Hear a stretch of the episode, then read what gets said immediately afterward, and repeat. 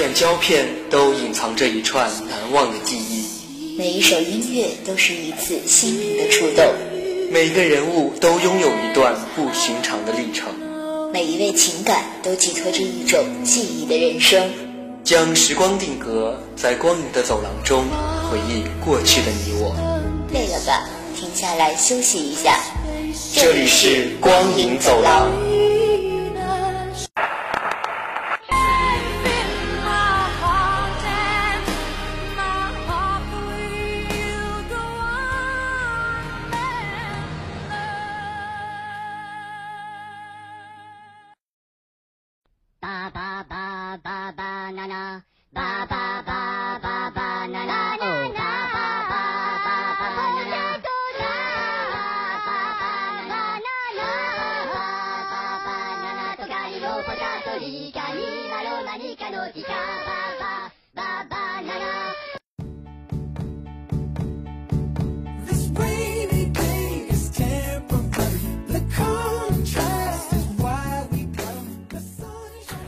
Hello， 广播前的朋友们，大家周日快乐！欢迎收听今天下午的光影走廊，我是主播一维。今天一维给大家介绍的电影是《小黄人大眼萌》。这部影片虽然说是外传，但是也是萌的，观众们一脸的鼻血。那下面一维就为听众朋友们来深度剖析一下这部萌萌的影片。从地球诞生之初，一种奇怪的生物便出现在这颗蓝色的星球上。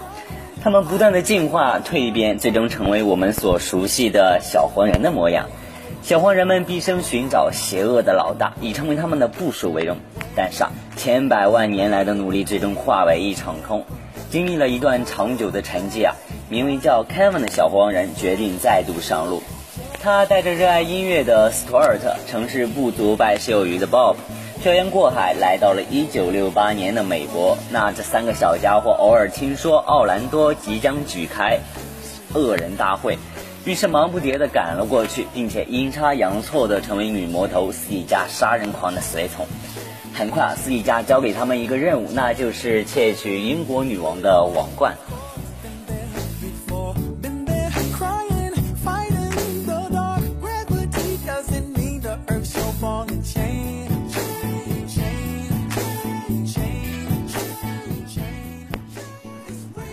那小黄人围绕小黄人们的前格鲁时代展开叙述，并特别追溯了小黄人的起源。小黄人本是一种单细胞体生物，之后逐渐进化为专为超级坏蛋提供服务的坏蛋助手。那他们服务过的超级坏蛋包括霸王龙、拿破仑、吸血鬼以及北极熊。小黄人总是忠诚地为主人提供各种服务，可谓是兢兢业业，毫无怨言。但在每次痛苦的失去有一个又一个的主人之后，被困在冰冻之内的小黄人们越发焦躁，在凯文的带领下再次寻找可以效劳的主人。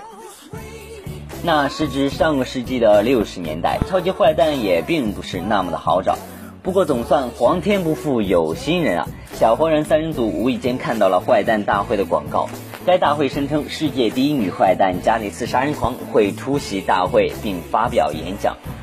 那为了尽快的见到加里斯，小黄人三人组甚至搭上了银行抢劫犯的顺风车。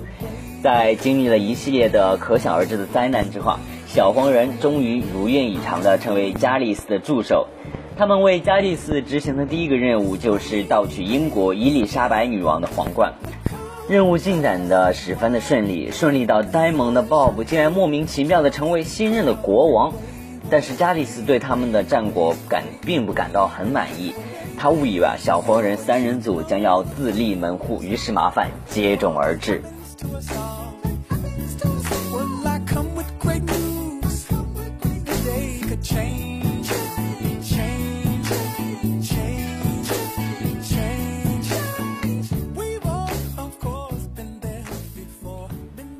那整体而言，小黄人不去推进剧情发展，而专注展现小黄人本身的时候是最为精彩。希望看到小黄人演绎什么惊心动魄的故事的人恐怕就要失望了。但考虑到小黄人的重要特点，他们无人能懂的爪哇国语言，无论是把故事线、铺得太开，还是让小黄人的性格特色更完整，都是既有难度又有风险的。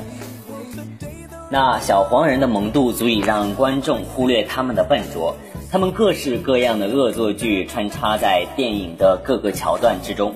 这些恶作剧的存在也弥补了影片叙事不足、硬料不够的遗憾。另一方面来说，这种设置足以保证小黄人成为影片的绝对主角。毕竟相对于《神偷奶爸》中的格鲁，本片中的女反派加里斯无论是在气势还是在笑料上都弱了不少。那小黄人更是像一部搞笑短片集合而成的动画长片。总体而言，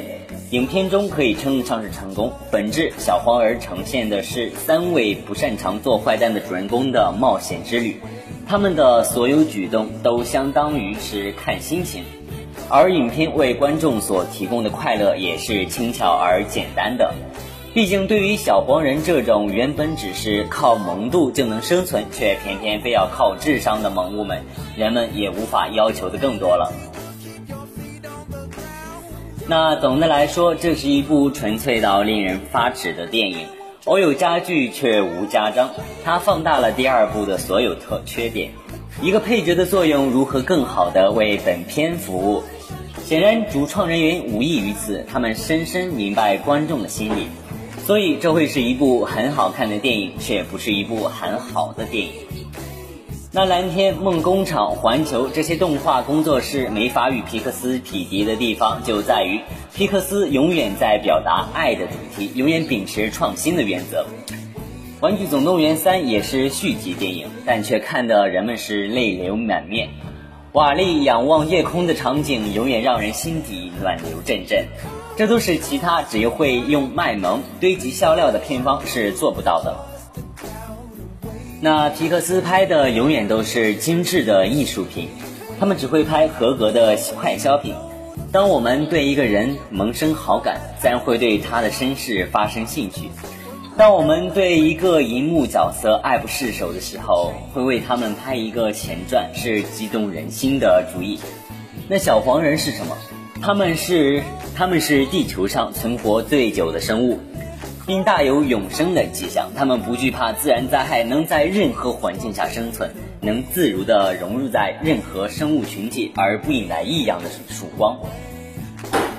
小黄人们，他们天性乐观，智慧非凡，热情永不消退，鬼点子从来不断。他们最爱玩酷炫的科技，跟最狠的恶人组队，参与最疯狂的案件，他们浪迹天涯，挑战一切，危险是他们中间的中名词。毫无疑问，他们是地球上有史以来最伟大的冒险家。那他们唯一的软肋大概就是缺少主见，尽管小团队行动时个人勇气过人，行动敏捷，思维活跃，具有应变和牺牲精神，但每当群聚就蜕变成只会乌合的乌合之众，所以他们始终不渝至极地找一个恶魔大额头，为他们指引方向，带他们走向人生巅峰。那不过恶魔指数过高或智商余额不足的反派，最好还是不要动这个念头了。他们会以你终生难忘的方式毁掉你所有的计划，甚至是你的生命。小黄人最可贵之处在于他们真心认同自己是干坏事的，就像斯蒂加杀人狂所说，做坏事的感觉是真好啊。而同时他们又真切的不想伤害任何人。我们记忆中有这样一个善良大恶棍是谁？没错，他们就是《Baby》的主人，这一集中他也有客串。那把小黄人推上主角，直接效应是对白量大大的减少。如今动画片越来越依靠连珠炮的俏皮话取胜，甚至还有一些擦边的成人笑话来充数。当动作喜感不足够来补充的时候，这是偷懒的行为，是可耻的，是要遭天谴的。所以我喜欢小黄人这样满嘴鸟语，你看叽里呱啦一大通，远比不上一声 Bob 国王来的反应更热烈。这大概也是暗含主创的得意和嘲讽吧。我不喜欢那些满嘴牢骚的配角，喜欢小黄人们自冒险的戏，有音效无对白，直截了当的行动说明一切，简洁精密诙谐疯狂。每一个动作的后果都是四面开花，各自惊寒，确定拼成好几个的连锁反应，最后水到渠成收拢，却浑然天成到没有一丝的设计感。尤其是抢劫皇冠和恶人斗联盟大部结局中的小巧思，多看几遍更为惊叹。